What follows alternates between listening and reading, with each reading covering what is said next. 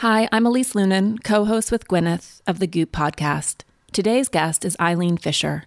Before we get to our conversation, I want to thank our friends at Ketel One Botanical who helped make today's episode possible.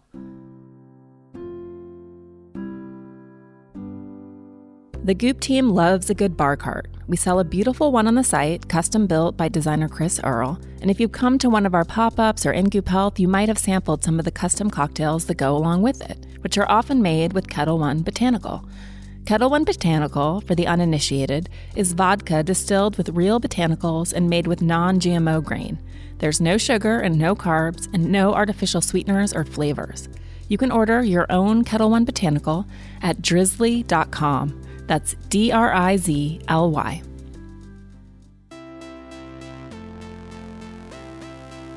Don't hold anything too tightly.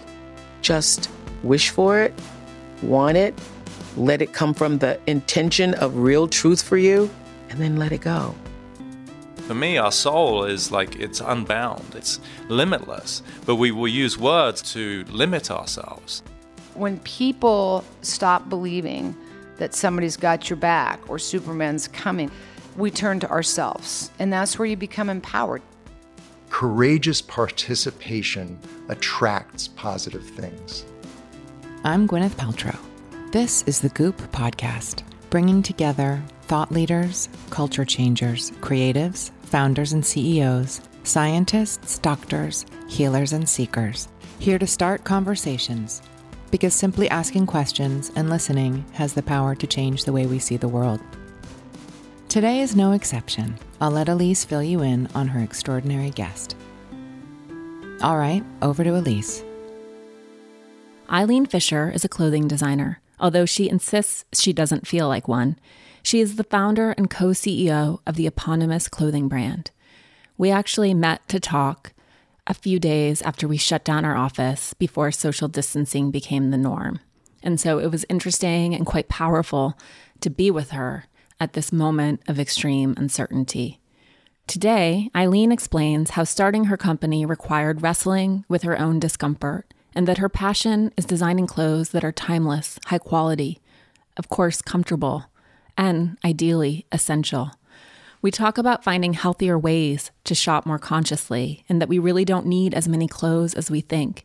Eileen gives us an inside look at how her company is run. For example, her employees own 40% of the business. Eileen is shy to consider herself the real leader of the company. She views Eileen Fisher as more of a big collective.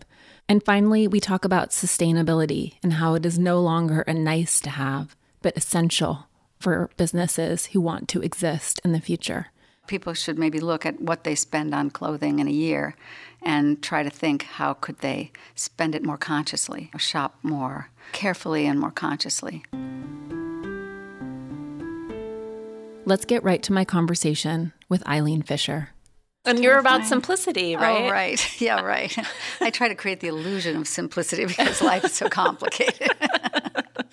no, but it's true. I mean, you are in some ways like the antithesis of a fashion designer, even yeah. though you yeah.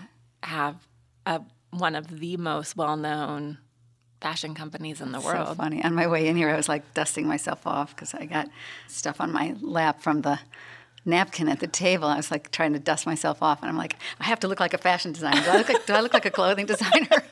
it's, it's, funny as I don't actually think of myself as a as a fashion designer. Yeah, you know, even though I know I design clothes. Yeah, I love the story. The idea of the kimono is the uh, central inspiration. Inspiration, right? It's so yeah, true. Yeah. No, that's interesting. Yeah. Yeah. My mom loves Eileen Fisher. Nice. It is. It's like her splurge brand. Aww. And it's she just is one of those people who always was like, why would I not buy multiples of the same essential things? Right. Like she just never understood the idea of fashion. Everything changing F. all the time and Yeah. Yeah. The And- madness of it all. Yeah. Yeah. And also this idea that um, it was a, a, head scratcher to her. And I remember coming, I'm from Montana and I came home and this was, I first started working at Conde Nast and it was my early 20s when I was test driving every trend and looking insane in retrospect. like I looked like such an asshole. And I remember coming home and I had these Prada heels and I bought them in brown and black as an ode to my mother. But then my mom was like, "What the hell?" And I wore them to a Christmas party. This is in the winter. She was like, "You're you're embarrassing yourself, but I'm going to let you do it without comment." But she was like, "Why would you not be comfortable? Right. Like Right. why what do you think that is? Like why do you think as women we're so willing to Be uncomfortable to look good. Yes. It's so funny.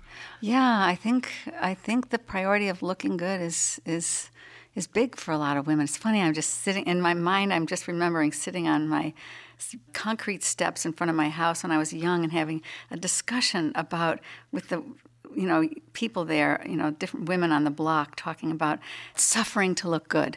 You have Yeah. to suffer to look good. And they, in those days, they wore girdles. And we, we slept with curlers in our hair that like poked these things into our heads. And it's like crazy ideas, you know? And I remember in my mind thinking, no, that's not true. You don't have to suffer to look good. Mm-hmm. You know, it was just, but, I, but there is some idea like that. In your early was your first job at Burger King? It was one of my first jobs. Yeah. Yeah. Yeah. As you was it the Burger King outfit or a uniform? Is that what inspired? remember. No, no, but I wore uniforms in grade school and high school. I went to Catholic school, so you know I wore the same thing every day, and so part of the inspiration actually was the idea that you know I could just get up and get dressed in five minutes, and I didn't have to think about it. And mm-hmm. and my friends who went to the public high school, you know, they were boys and they had to dress, and they spent a lot of time thinking about what they would wear. And I remember thinking I could just reserve that for my fun times on the weekends, and I could just go to school and you know not have to think about it. So when I found myself in New York and trying to look like a designer and all of that, I remember longing for the days of the uniform where I could just put on my clothes and go. So I think I think aside from the kimono, that uniform idea, but I didn't want a plain, just boring uniform. I wanted I wanted some, uh, you know, possibilities to play with it and, and have it look different, and but not have to throw things away. So my idea is more like create a system of things that work together, and so you can make it fresh. You can have a few new pieces, you know, and each season, but you don't have to throw it all away. Yeah. No, I mean, there's just the way that we consume, and it feels like there is a sea change happening. It sort of got to this point.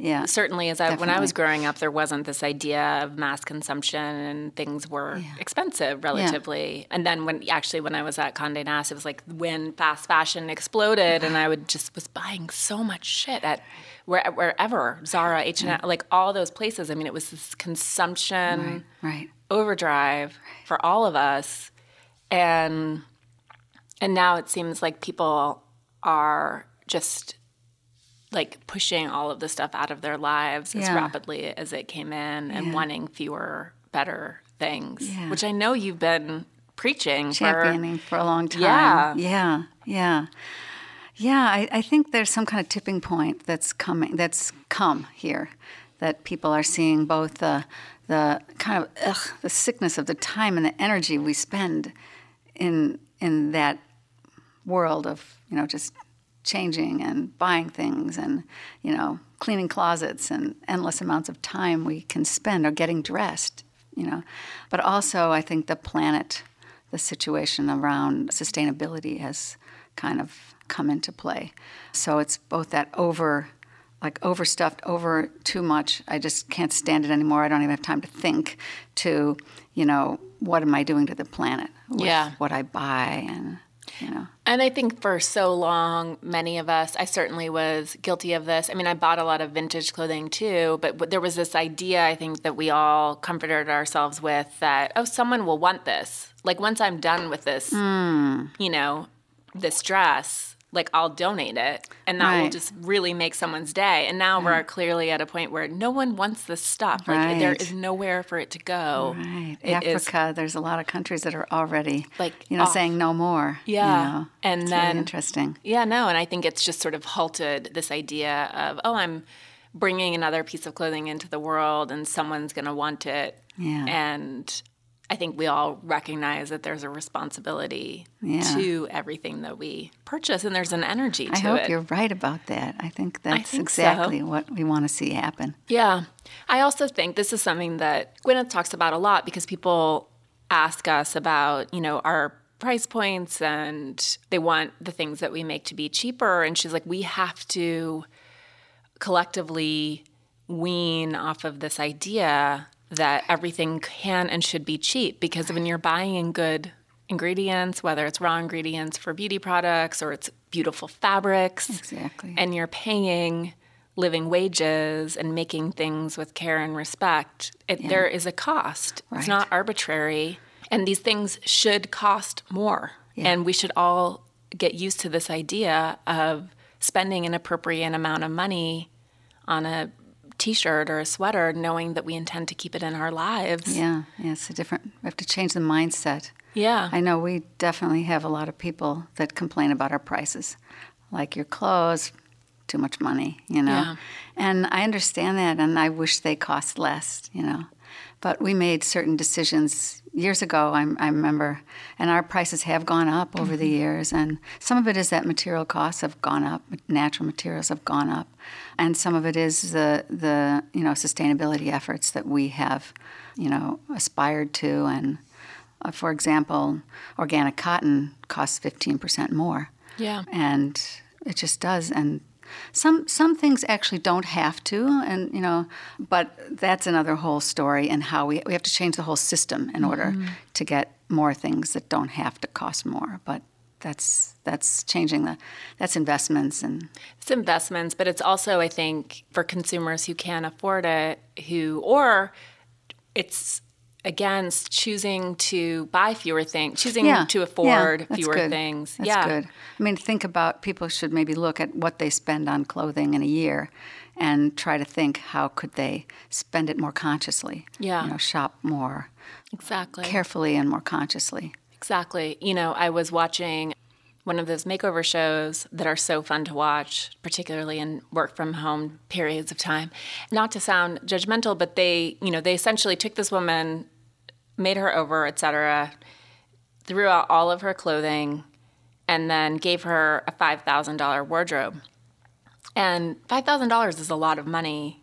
And with that, you could buy plenty of things Yeah. of a certain quality. Right. And yet, what they gave her, it was like three racks of clothing and like 20 pairs of shoes. Mm. wow And I was like, this is insane. I don't even think I have 20 pairs of shoes. No, but it's that's the mindset that I think we all collectively. Again, it's like if you're going to spend five hundred dollars a year on clothing, can you buy three, two or three better things Right. to augment what you have? I also love the idea of school uniforms simply because yeah. it just For eliminates. kids, right? Yeah, it eliminates a lot of all of those factors. Right. I think besides, you know, the the money, the cost and and you know, there's there's the time factor of mm-hmm. of and I was mentioning cleaning closets, but the time spent getting dressed and, you know, focused on on that rather than on you know, what can I do with my life that can make a difference or what's my purpose or what's meaningful to me? Yeah. And you know, we and I think at the same time we all want to look good and have a right to look good and and and should feel good in our clothes. I'm I'm just like crazy passionate about fabrics and, and how we feel and and that our fabrics the clothes we wear should help us feel comfortable. Yeah, didn't I feel like I read a quote from you where you were saying that you feel uncomfortable enough that you want to be or dress comfortably? Right, right. That part of the why about starting this business had to do with my own discomfort. You know, that I always say I'm an uncomfortable person. I'm sort of awkward socially and un- uncomfortable. And so, you know, any clothing that restricts me or, you know, makes me feel uncomfortable or doesn't make me feel just myself, mm-hmm. then that just adds to my discomfort. So, I, that's just such a huge priority for me. to Yeah. design clothes that are comfortable, that are simple, that are timeless, that last, all those kinds of things. Yeah. No, I'm here for it. so when you and I like as you probably know, wonderful rumors about your company abound. Like Oh. people stay Oh, for decades. yeah. Is that true? We Like, have turnover now because we've been in business 35 years. So, you know, a lot of us are aging out because we've been there so long. Yeah. But that you have a miraculous churn rate. Yeah, yeah. Is that what do you attribute that to? Is it just you're an incredible hirer or I think we're a community, we're a family in a way. We, you know, I think uh, some of it is, you know, we're an, we're an ESOP employee owned, you know, uh, employee stock ownership program. Do, do you know about it? it's it's So- like 10%. Like Forty percent of our company is owned by the employees. Wow. Yeah. And we also share profits. And so I think that people feel they're really a part of it.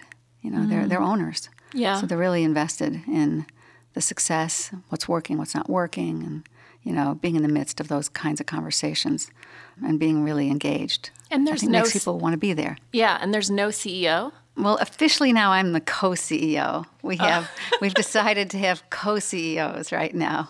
So that's kind of a new concept. We're still playing with it.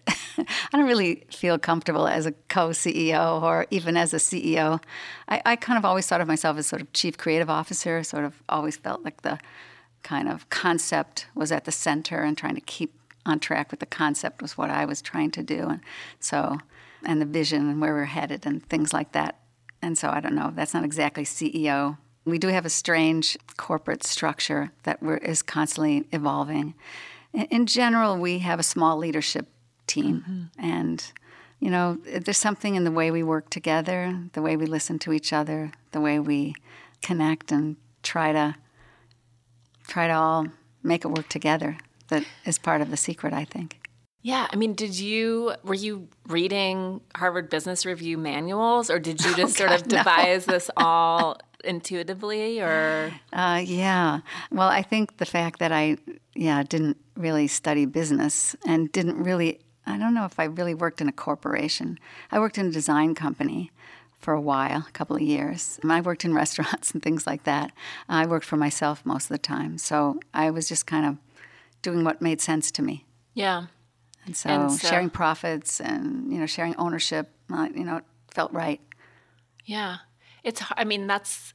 I would imagine. I mean, that's. It's kind of breathtaking because I feel like in our corporate culture now, I think we all are, you know, sipping the scarcity water and like, when is it enough, and when is it enough, and how do I get mine, and how do I get what I quote unquote deserve, and so it seems very radical hmm. to not operate like that.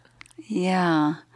Yeah, well, it's hard, and I don't know exactly all of how different it is because we have, we certainly have certain hierarchies and we have some titles across the company, and we have, it's a little confusing. I couldn't tell you what most people's titles are. I'm always surprised when I hear them.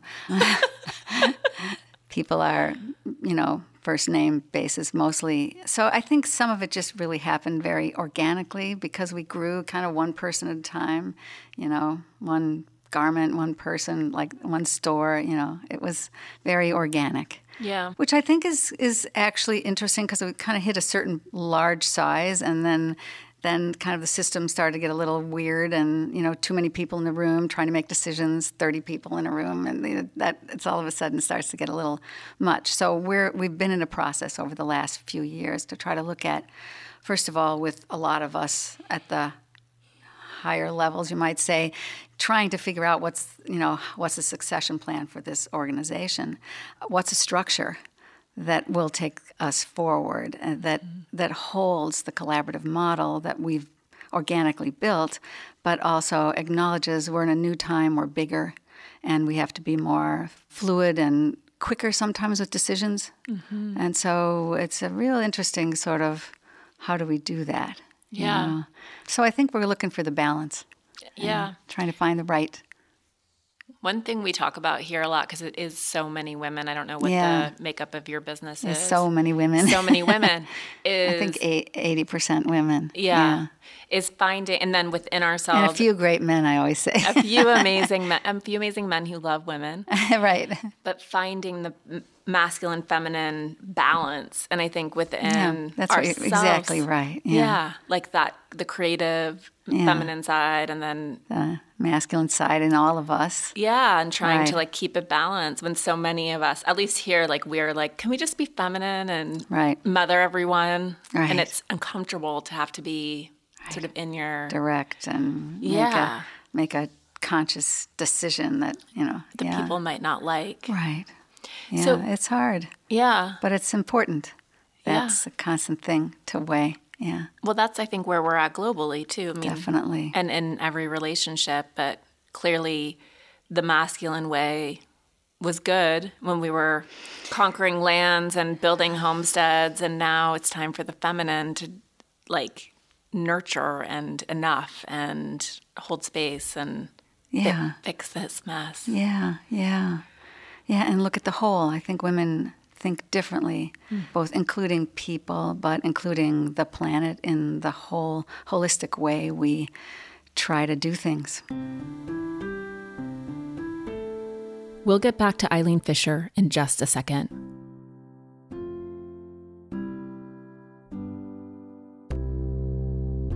Detox month is all wrapped up at Goop, but I'm still trying to keep things relatively clean, and our food team is always looking for the highest quality ingredients in every season to work with in the kitchen. And that includes the bar cart. The team has developed a number of cocktails using Ketel One Botanical, which is vodka distilled with real botanicals and made with non GMO grain. There's no carbs and no sugar, and no artificial sweeteners or flavors. There are three Ketel One botanical varietals cucumber and mint, grapefruit and rose, and peach and orange blossom, and they all make for really fresh tasting cocktails. If you're looking for inspiration, see the Goop recipes for sumac, salty dog, or the peach and flowers, or just grab some Fever Tree soda and mix a botanical spritz. You can order Ketel One Botanical on drizly.com to try it out yourself. That's D R I Z L Y dot com.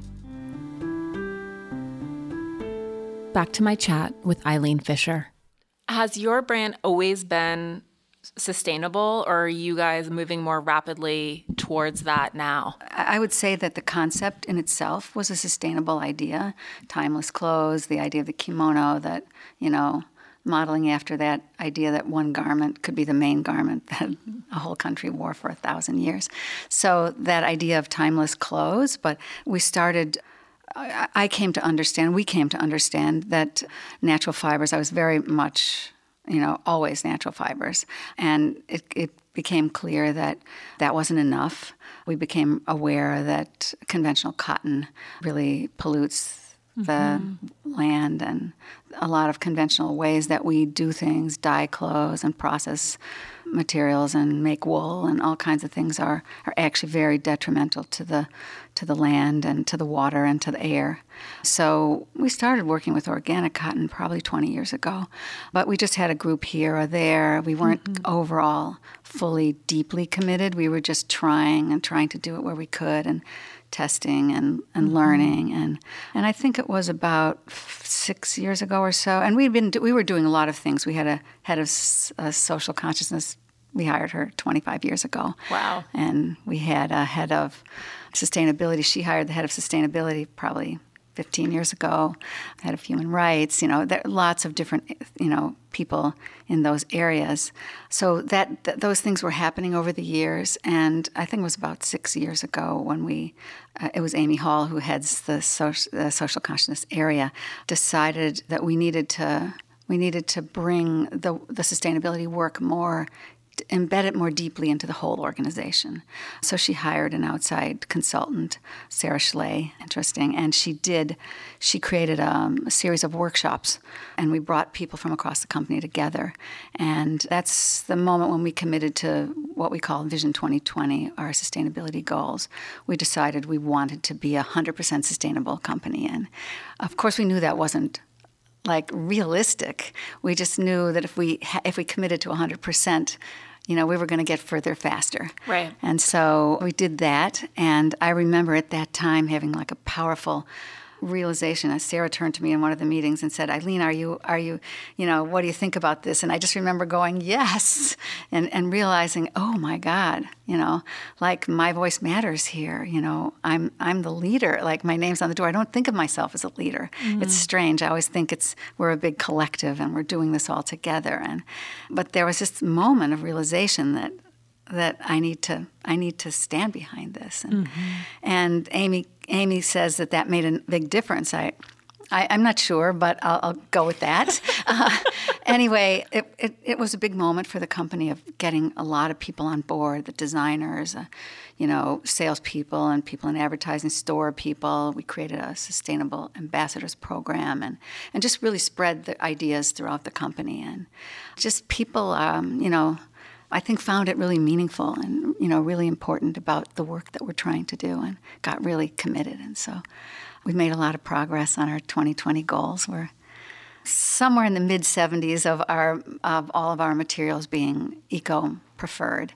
And just you know we're we're on a path to look at our next what are our next goals? What where are we going to go for and, and what I'm most excited about is that we're actually looking at not just how we can reduce the pollution or you know clean the water as we go with closed loop technologies or you know that we can actually we can actually impact the planet in a positive way mm. like we can actually work with farmers and get more farmers to transition their land from, from conventional farming to organic farming by the way we work with them and support them. Or uh, my favorite project right now is in Argentina, where we're working with the wool farmers there and the way they work with the, the sheep and the land and the way they herd the sheep. They're actually like regenerating the agriculture. Mm. You can hmm. you know you can see the land coming back in, in, the photograph. It's so it's so incredible, and that it actually draws down carbon in the way they're producing the wool. So we can actually make things better through yeah. the way we produce clothes. That that is such a shocking idea, even to me. Do you sort of as pioneers in this space because it's hard, you know, I know other companies have made some stride like I know Levi's is doing good work with denim yeah. and there are sort of pockets and of water this and yeah, yeah, that, yeah popping up. Do you imagine that there will be and maybe this already exists, but that there will be sort of a consortium of responsible brands yeah. sharing resources? Yeah. Yeah. Yeah, there, there, there already are. My teams are very connected with yeah. Patagonia and Athleta and some of the other companies that are trying really hard and making, doing a lot of really good work. And so we're sharing all that we're doing, and yeah, they meet together, and there's there's quite a few other yeah. companies and brands involved. So it's it's it's it's good, and there's a whole lot to do. Yeah. But if we work together, because it's pre-competitive, you know, it should be that you know, customers shouldn't have to pick the brands that are more sustainable. Yeah. We should all be. Exactly. Yeah, I know we're working on it too, and it's it's complicated it's and really hard, complicated. but it's so essential. It just feels overwhelming, and yeah. But I it's do. It's another thing on top of all that you're trying to do to make clothes that people yeah. want, and exactly. you know, find the things you love, and then it's like, oh, but it's not organic. Yeah. Then what? Only one percent of cotton today is organic, so I know. It's crazy. It's not easy. It's not easy, but I do think consumers are starting, you know, they're they're yes. going to expect it. Yeah. And then I think they also this might be wishful thinking, but I think that there's a certain amount of grace that's allowed and I think the more the more transparent that people are, yeah. the better. You know, I think even Patagonia is such a good example right. of their awareness about microfibers right. and what's happening. They're and, struggling with that. Yeah, right. and working on fixes and being acknowledging of it and and I feel like consumers are not swayed in their devotion to Patagonia. Right, and, right. Like, it's all these are all things that we're trying to figure out mid-flight.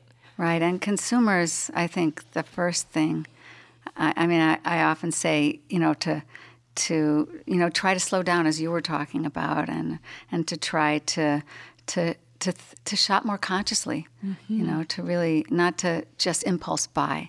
Even though we want to love things, we can yeah. have a few things like that, but we really, you know, to really be careful and and to and to support uh, the brands who are trying hard, yeah. you know, and to realize that your dollars can go to making a difference in the same way as our our production can actually improve the land.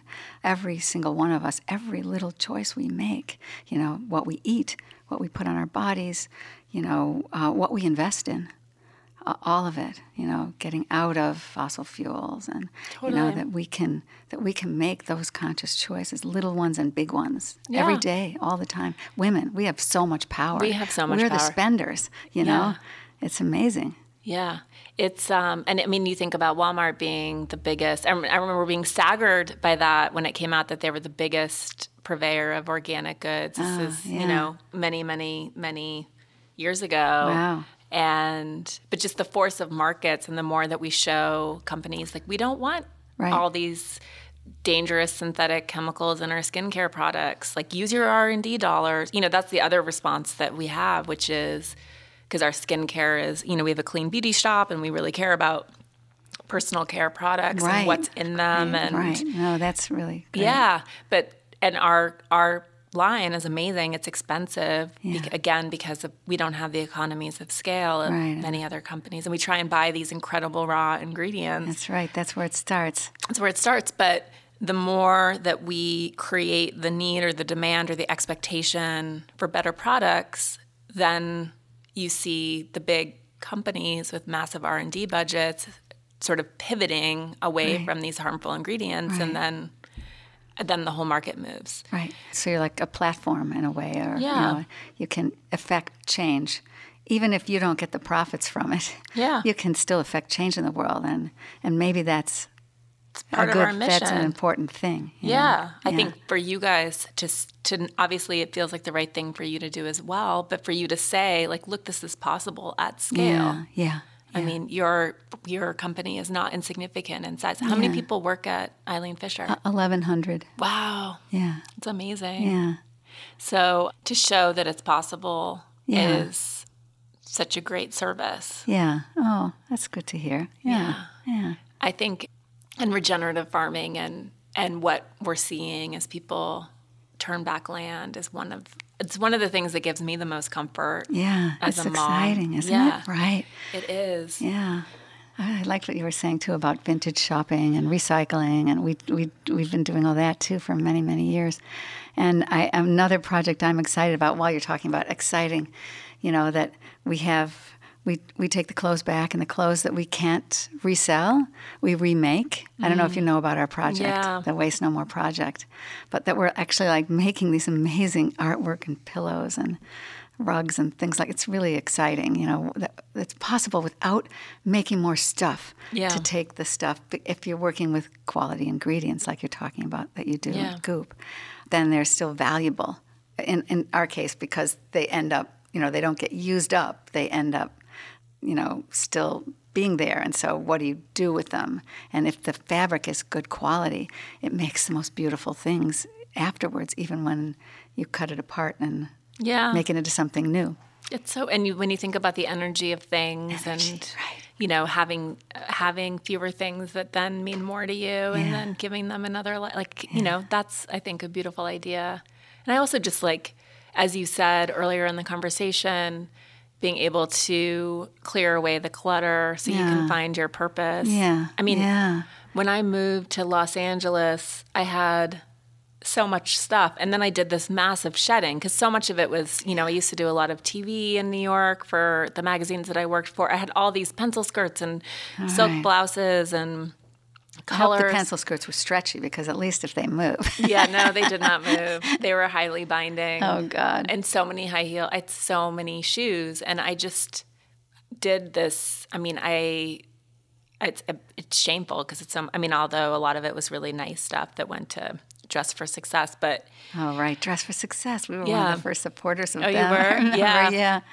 but to have the clarity that I have in my closet now Yeah, is just so helpful Yeah, in yeah. ways that are Freeing, very freeing. yeah. Yeah. yeah. So how More time.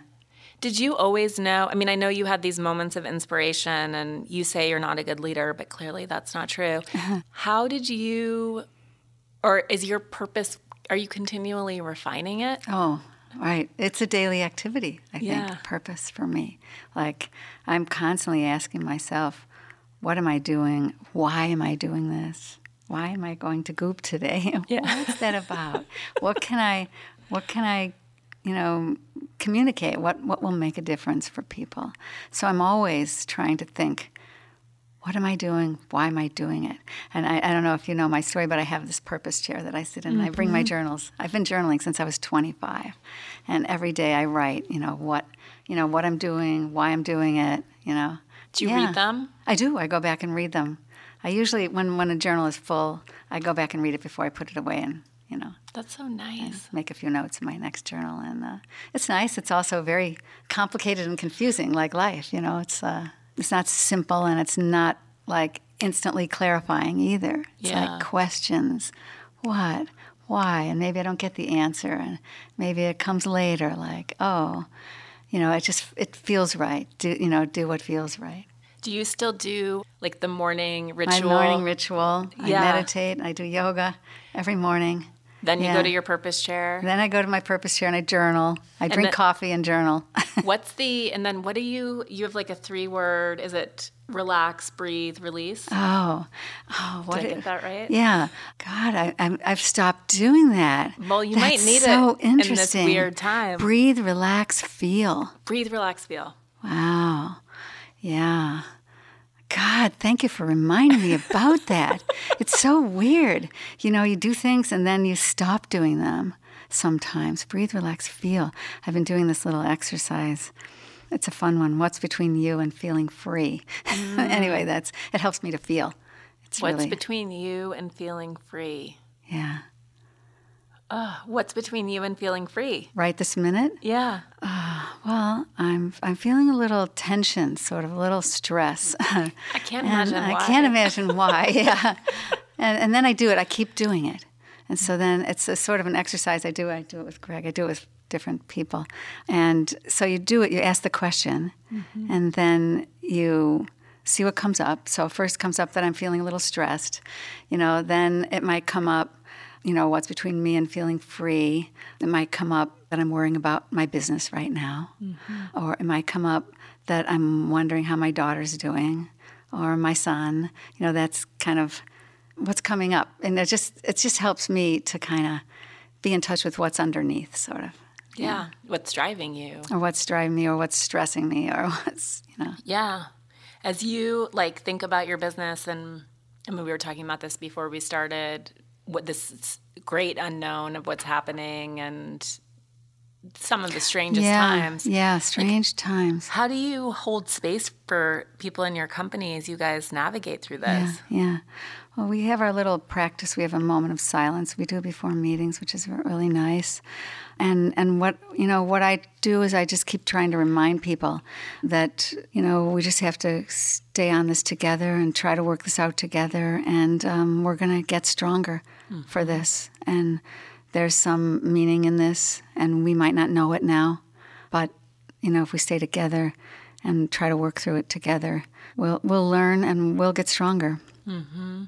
And do you find because I would imagine like leading 1100 people there's so much projection, but is it just part of the culture like people want to like they want to they want you to hold all of their anxiety for Uh, yeah, them. yeah, And but do you I guess if you are this collaborative community, then you probably have many people who can help you. that's exactly right. Yeah. I, I I don't know that I'm actually good enough at holding people's stress, you know, or anxiety.